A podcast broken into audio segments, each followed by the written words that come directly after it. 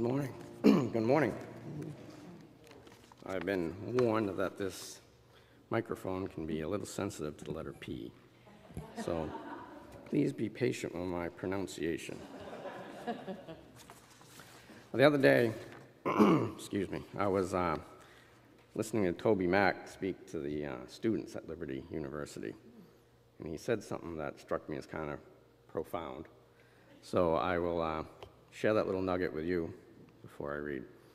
Now, what he said was that a lot of people claim that they want to have a relationship with God, but any good relationship begins with good communication.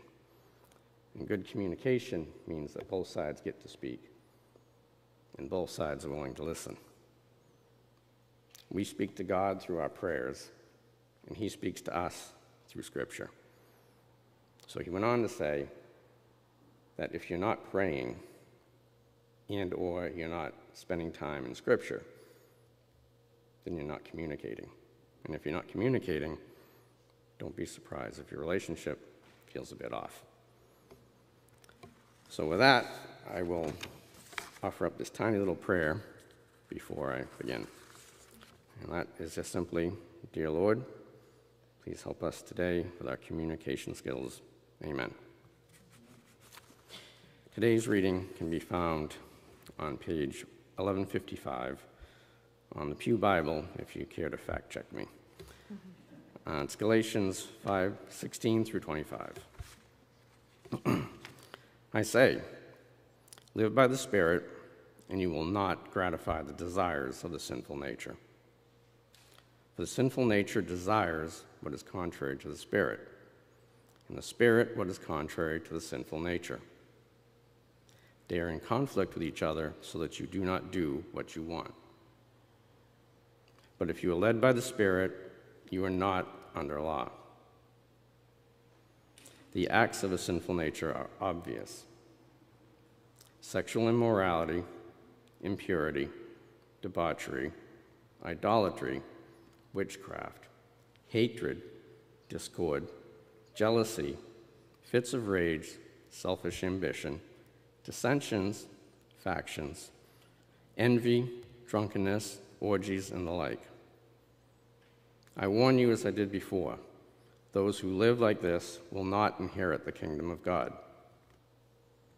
But the fruits of the Spirit is love, joy, peace, patience, kindness, goodness, faithfulness, gentleness, and self control. Against such things there is no law. Those who belong to Christ Jesus have crucified the sinful nature with its passions and desires. Since we live by the Spirit, let us keep in step with the Spirit. This is the word of the Lord.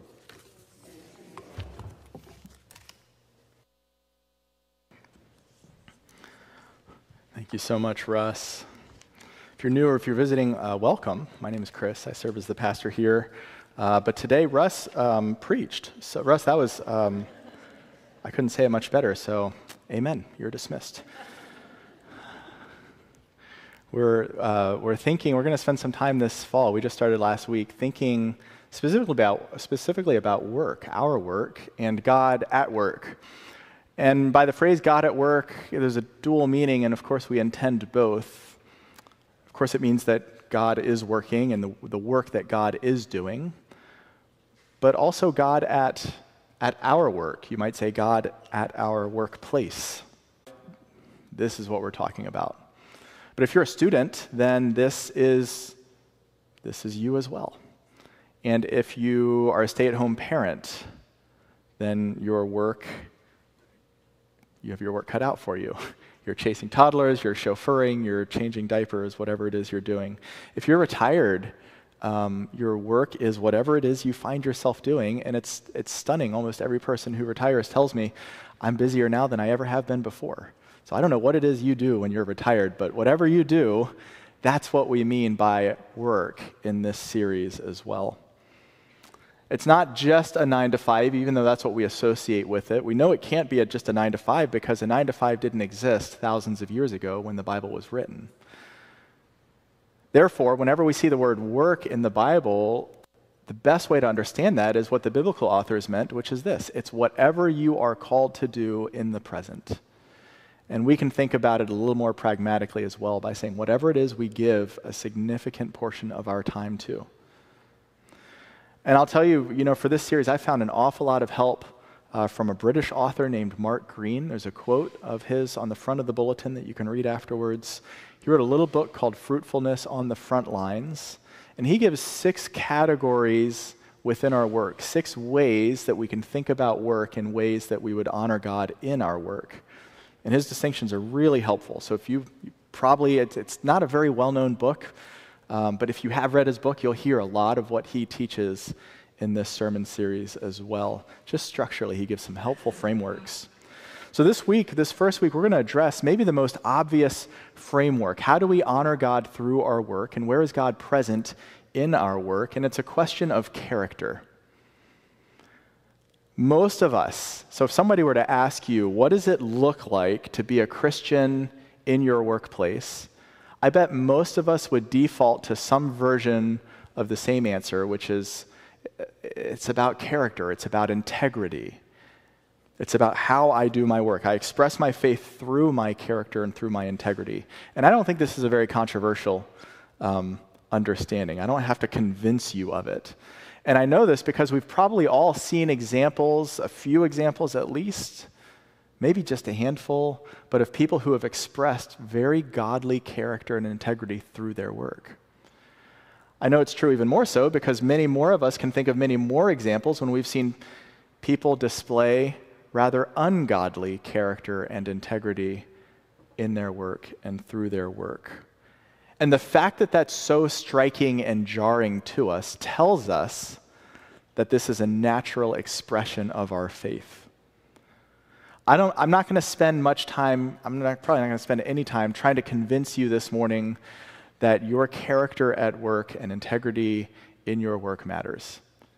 If you need me to convince you of that, um, Find me after, we'll, we'll talk after church, okay? But I'm just assuming that we're all on the same page on that one. The question I really want to start sinking our teeth into this morning is how do we develop the kind of character integrity, the, the godly character that God wants us to display in and through our work? And maybe a better way of asking it is actually this How does God develop his character in us?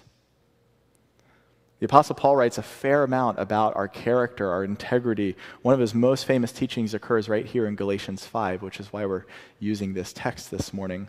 And this morning, we're going to think briefly about the distinctions in what godly character is and isn't, and then we'll spend more time thinking through how it's developed. And we'll, in both of those, we'll approach what it is by first looking at what it isn't, and we'll approach how it's developed by looking first at how it's not developed. So we're going to look at what godly character isn't, what godly character is, how godly character is not developed, and how godly character is developed. So let's start with the negatives. That's always a good place to start, right? If somebody tells you I've got good news and bad news, you always want the bad news first, right? What isn't godly character? Well, for starters, it's not just being nice. This is one of the key breakdowns that most of us, if we were pressed, what does it mean to have godly character? we might have a harder time articulating what we mean by that. It's not just being nice. You can be exceptionally nice and exceptionally polite and not very godly. Ask any Southerner, okay, and I'm from the South, so I know, and some of you are from the South, and you will get this. Ask any Southerner, tell me about the phrase, bless your heart. Anybody, even if you're not from the South, you know about this phrase, right? Now, if you don't know much about, if you don't know the meaning behind the meaning of the phrase bless your heart, you think that sounds very nice. That sounds very polite. He just blessed, he blessed my heart. And sometimes it is exceedingly nice and polite, and it's genuine, and it really is a deep compliment. But you're all laughing because sometimes it isn't. Sometimes the most scathing thing somebody can tell you is, oh, bless your heart. Sounds nice. It sounds polite, not very godly. I'm from the South, so I can say these things. Godly character, excuse me, is not about being nice. Being nice, being polite, those are outward traits. They're on the external. And it isn't always, but can, outward traits can be just a veneer. Just that, that appearance of wood on the outside of the particle board from that furniture you bought from IKEA. Nothing against IKEA, we have IKEA furniture, but it's not real wood. Godly character is an inward trait. It's what Jesus is alluding to when he says, out of the heart, the mouth speaks. He's talking about our heart. So, what is godly character? It has something at least to do, it's not, it's probably more than this too, but it's certainly not less than a purity of heart that causes life giving words and actions to overflow almost uncontrolled. It's about our heart more than our actions. It results in certain actions, yes, of course. But those actions have to grow from somewhere. It's almost like the soil in your heart from which the fruit of the Spirit that Paul's going to talk about grows. Now, twice in this section in Galatians 5, Paul, Paul reiterates this by saying, Live by the Spirit. And we'll look more closely at this phrase in a few minutes, but, but there's something about, you see, even in that phrase, live by the Spirit, what's he saying? He's saying there's something about the Spirit that controls, ideally, our inner being. And the more we live by the Spirit, the more we live by the Spirit, the more we exhibit a Spirit led life, maybe even without even thinking or realizing it. This really, really silly example, I know, but Work with me here. Imagine you could talk to an apple tree. This is like Dr. Dolittle 2.0. You could imagine you could talk to an apple tree. And you went up to the apple tree, it's getting to be fall, right? The apples are starting to pop and be really ripe. And, and you said, and you went up to the apple tree, you said, Wow, like look at all of these apples that you've this is this is incredible. And the apple tree would, I guess it can look too. It would look back at you and it would probably look a little bit confused, and it would say something like, Yeah, like this is this is it's what I do right? An apple tree doesn't have to think about producing apples, it doesn't have to work to produce apples, it's just what it does. I couldn't make anything else. Like, I couldn't even make a pecan if I wanted to. It's just, do you see? As we live by the Spirit, more and more the fruit of the Spirit love, joy, peace, patience, kindness, goodness, faithfulness, gentleness, self control. The more we live by the Spirit, the more the fruit of the Spirit just inevitably grows. It's just what it does. And like we can't even help it, like that apple tree. It's almost like it's almost like our DNA has been changed to reflect those things. We become these genetically modified organisms. And we don't even have to think about being patient or being gentle or being kind because patience and gentleness and kindness have just become a part of who we are. So, the key question for this morning then is how, how do we get there? How do we live by the Spirit? And to answer first, I want to I address how do we not live by the Spirit? This is where most of us get tripped up. Because I think most of us would say, I think most of us, would, of course, I want my life to be marked by love and joy and peace and that whole list. But we end up taking our cues from very unhelpful places, not on purpose, it's by accident, and then we end up trying to do the right thing the wrong way. It often goes like this you hear that list, or you hear something like it. You hear the preacher preach about the fruit of the Spirit love, joy, peace, patience, kindness, goodness, faithfulness, gentleness, self control. And one of those, at least one of those, maybe more, but at least one of those jumps off the page to you, and you think, like, ah, oh, man, that's a weak area. I'm not very patient. Okay, the fruit of the Spirit is love, joy, peace, patience, patience. Okay, so I just need to, God just wants me to be more patient. So I'm just gonna, I'm just gonna be more patient. And I'm going to work really, really hard to be more patient. Okay. So tomorrow morning, you're getting out, you're up, and you're getting ready for work, and your toddler spills their milk.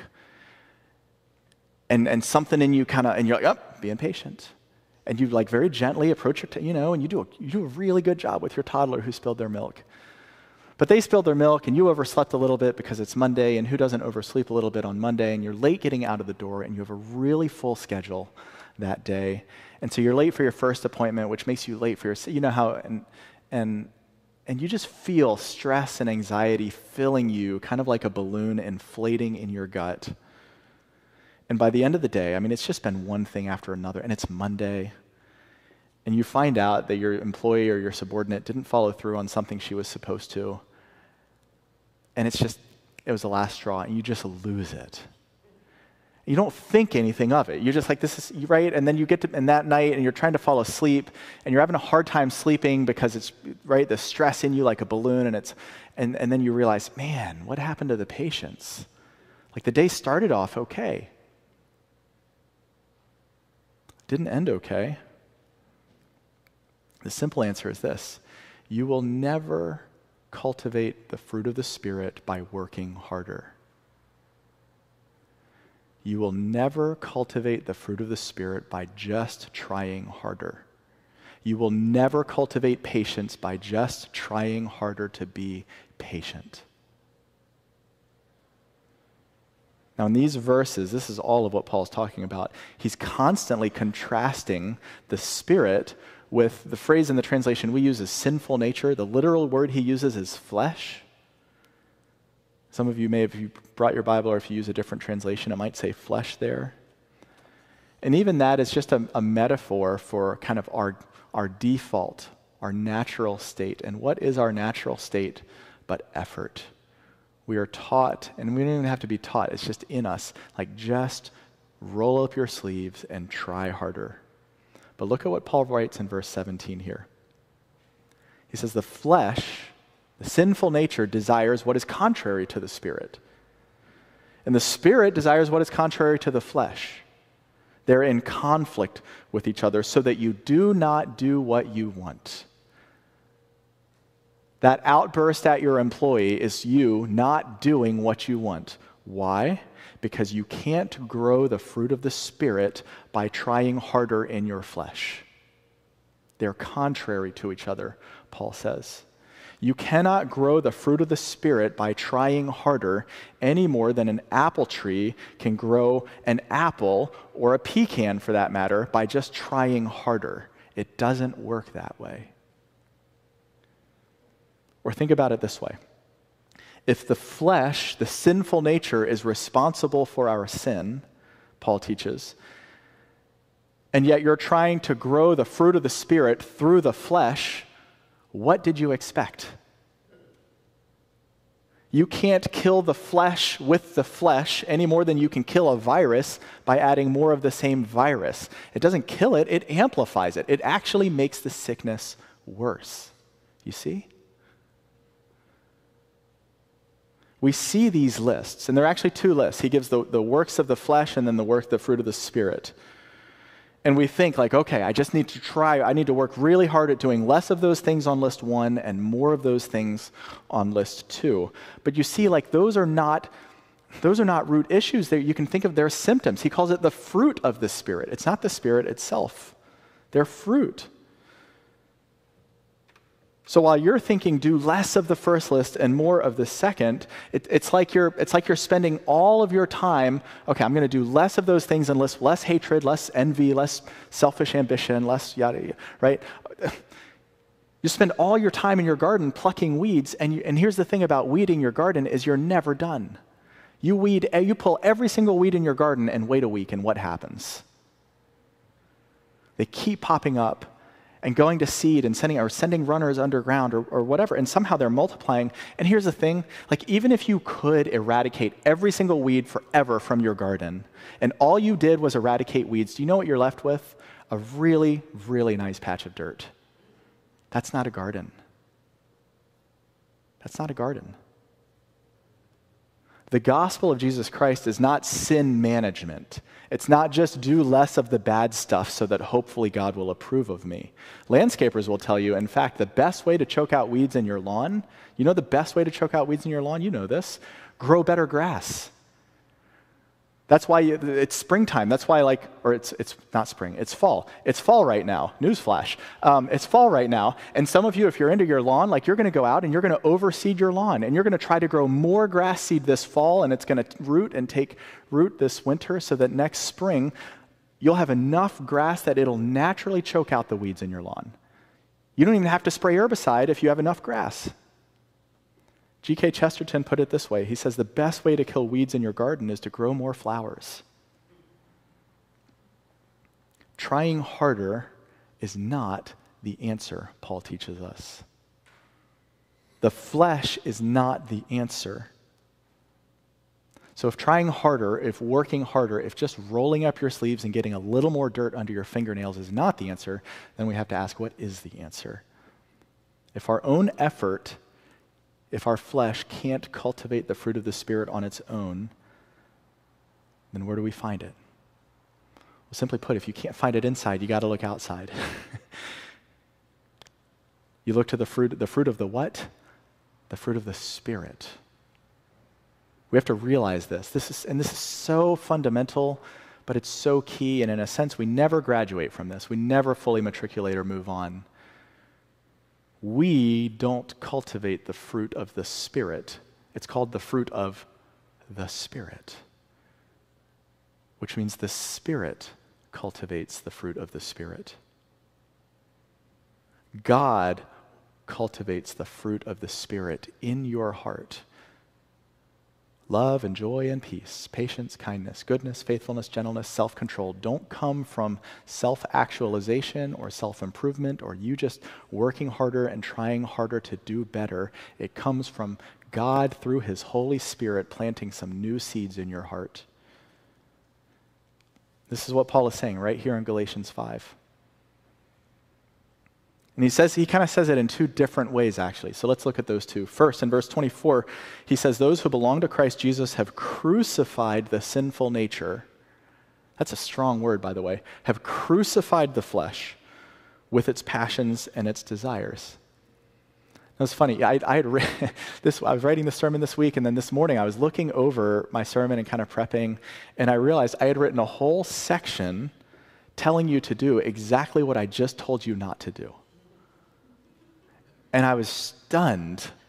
And I realized, holy, like this is so infectious. There's something in all of us that just, so I had this whole section about how to crucify the acts of the sinful nature, that, that list. But Paul doesn't say crucify the acts of the sinful nature. He says crucify the sinful nature itself. You see? He doesn't say crucify impurity and debauchery and sexual immorality. He says crucify the flesh Crucify the, the soil in which those things grow. Those who belong to Christ Jesus have crucified the flesh, the sinful nature itself, along with its passions and desires. What does it mean to crucify the flesh? And not just those things that grow out of it. For starters, if the flesh is roughly synonymous with trying harder, the answer has to be, in part, stop trying harder. Stop trying. And that seems too good to be true, I know. And you, if you think along, you realize that's pretty liberating. And then you realize, of course, Paul's being consistent because he starts Galatians 5 by talking about freedom and liberation. He says, For freedom, Christ has set you free. Christ wants to set you free from this constant work, work, work, work, work to just do better at these things that I can't actually get better at. Stop trying harder. The harder you, it's like those, you remember those Chinese finger traps? And like the harder you try to pull your fingers out of them, the more stuck they get. That's what's going on here. The harder you pull, the more stuck you get. The harder you try, the more stuck you get. Crucify the flesh, which one is crucifying our insistence on figuring it out for ourselves, but two, crucifying the soil in us, that nature in us that leads to hatred, discord, jealousy, fits of rage, selfish ambition, factions, envy, and so on and so on. Crucify it. The author Mark Greene that I told you about, he calls it character assassination. I thought that's such a good phrase. He's British, they're so good with language anyway. Character assassination. In other words, like we're looking to crucify, to assassinate that nature the old character, the old self that leads to those things. How do we do that? It starts with this the flesh, the sinful nature, desperately wants to remain hidden. It desperately doesn't want you to even realize that it's there, doing what it does. So, the first step to crucifying the sinful nature or the flesh is to shine a light on it, to expose it, to even realize and admit that it's there. The biblical authors call this confessing our sin. This is why we confess our sin during every worship service on Sunday mornings. Because you will never crucify something that you don't even know exists. And it will sit there and it will slowly grow and it will fester but Paul and Jesus, for that matter, don't teach us to hide our sin, they teach us to crucify our sin. So, step one, like confess and find the freedom that's actually in confession isn't meant i say this almost every week confession isn't meant to make us feel guilty it's made, meant to make us feel the grace of god it's meant to free us do you see confess your sin and if you really want to take it, and this is well, usually what the biblical authors mean, and we try to explain it away, but usually they mean confess it to another person, to another Christian, ideally. And that's scary, I know. But another Christian will look at you, and ideally, if they're walking by the Spirit too, they won't judge you. They won't condemn you because Jesus doesn't condemn you, so how can they? And they'll speak the grace of God over you and you'll realize more and more that sin hates the light. Sin hates fresh air. The flesh hates fresh air. And the more light you shine on your sinful nature, the more it will wither. The Apostle John writes about it this way in 1 John. He says, If we claim to have fellowship with Jesus, yet we walk in the darkness, we lie and we don't live by the truth. But if we walk in the light, as he is in the light, we have fellowship with one another, and the blood of Jesus, his son, purifies us from all sin. Now, he's setting up kind of an abstract picture about living in the light and living in dark. And obviously, we would all be like, yeah, well, I want to live in the light. I don't want to live in the dark, right? And then he explains what he means by living in the light and living in the dark. The very next verses, he says, if we claim to be without sin, we deceive ourselves. It's the very same thing he said about living in darkness we deceive ourselves and the truth is not in us. If we confess our sins, he is faithful and just to forgive our sins and to cleanse us from all unrighteousness. He's setting up a parallel. He says, when we ignore our sin, we're walking in darkness. When we confess our sin, we're walking in light. We're literally shining a light on our sin. But what's the best disinfectant? exposing our sin, confessing it, is like it's almost like taking a fish out of water. It can't breathe, and eventually it suffocates and dies. Crucify the flesh, Paul writes, which starts with confession. And then he says, live by the Spirit. Twice he says, we live by the Spirit. Now, if crucifying the flesh begins with confession, living by the Spirit, if you're into these kind of theological categories, you could say this is roughly analogous to repentance. Repentance literally just means you make a U turn. You, you stop moving, walking that way and you start walking that way. And some of you are really on the ball and you're thinking, but wait, Chris, you just said stop trying harder. Now you're saying just make a U turn. What gives? We don't live by the Spirit by trying harder. Remember, we live by the Spirit by living by the Spirit. It's the Spirit. We're not saying try harder to live by the Spirit. We're saying just like invite the Spirit. It's the Holy Spirit at work in you who will change you and transform you, who will cultivate in you the fruit of the Spirit. It's no accident that Paul keeps repeating the word Spirit. It's almost like he's trying to make a point here that godly character does not come from us, it comes from God. And it can be as simple as, as like in a, in a moment of stress, Lord, I, I just don't have it in me right now. I don't have the patience for this situation. I need you to give me something I don't have. You see? Godly character comes from God. And it doesn't come from just a few little lifestyle adjustments, it comes from a complete transformation. The picture that the biblical authors usually give is a new heart. In Ezekiel 36, which is Ezekiel's a book filled with judgment and brimstone and fire. I mean, it's riveting. And in the middle of Ezekiel 36, God says this to his people. Listen to this. He says, And I will give you a new heart, and I will put a new spirit within you. And Paul keys in on that language in 2 Corinthians 5 and says, if anyone's in Christ, he's a new creation. He doesn't just say like a 2.0, completely new creation. The old is gone, it's vanished, the new has come. We don't need a couple of life hacks to live a better life. We need a new heart. And I'm not aware of anybody who's performed a heart transplant on themselves. Godly character is not just trying harder to be nice, it is being transformed by the Holy Spirit into the kind of people who exemplify Christ, who just inevitably grow love and joy and peace and patience and kindness and goodness and faithfulness and gentleness and self control, like an apple tree inevitably grows apples. Can't even help it.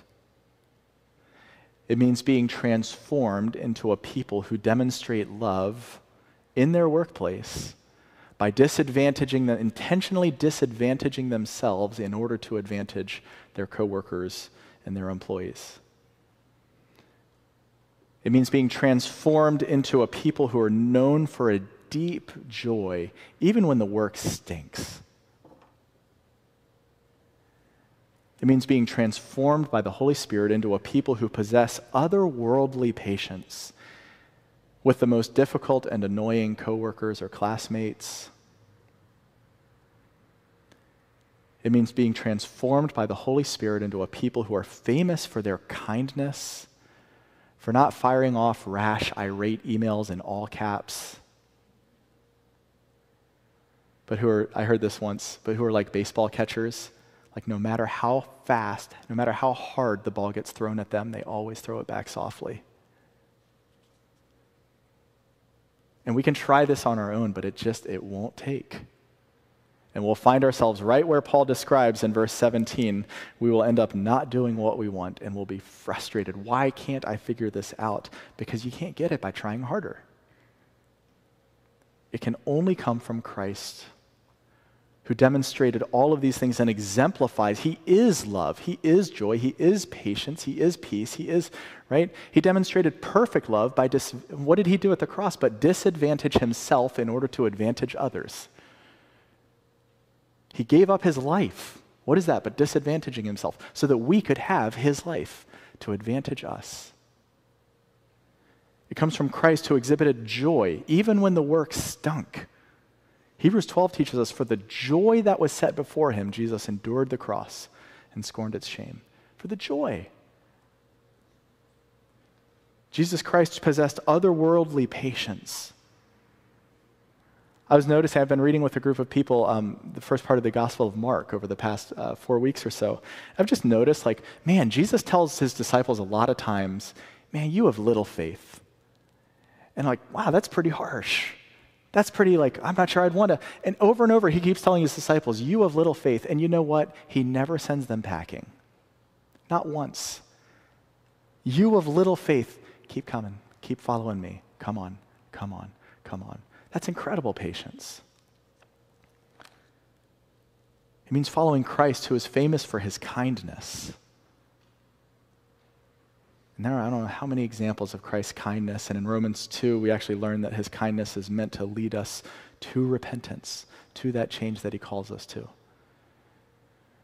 We don't cultivate love and joy and peace and patience and kindness and so on just by working harder. We cultivate love and joy and peace and patience and kindness and so on by following the one who is love and who is joy and who is peace and who is patience and who is kindness and so on. You see, it's not called the fruit of your work, it's the fruit of the Spirit. I think I've said that a dozen times this morning. I hope it's clear. the fruit of the Spirit is love and joy, peace, patience, kindness, goodness, faithfulness gentleness, self control. Against such thing, there's, there's no law. Now, as we wrap up, you're probably wondering, like, wait a minute, I thought Chris said we were going to talk about work. God.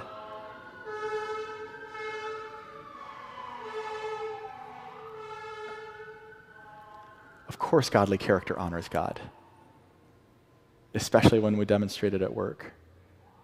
But the godly character that we hope to develop and cultivate at our work and in our work begins in our heart.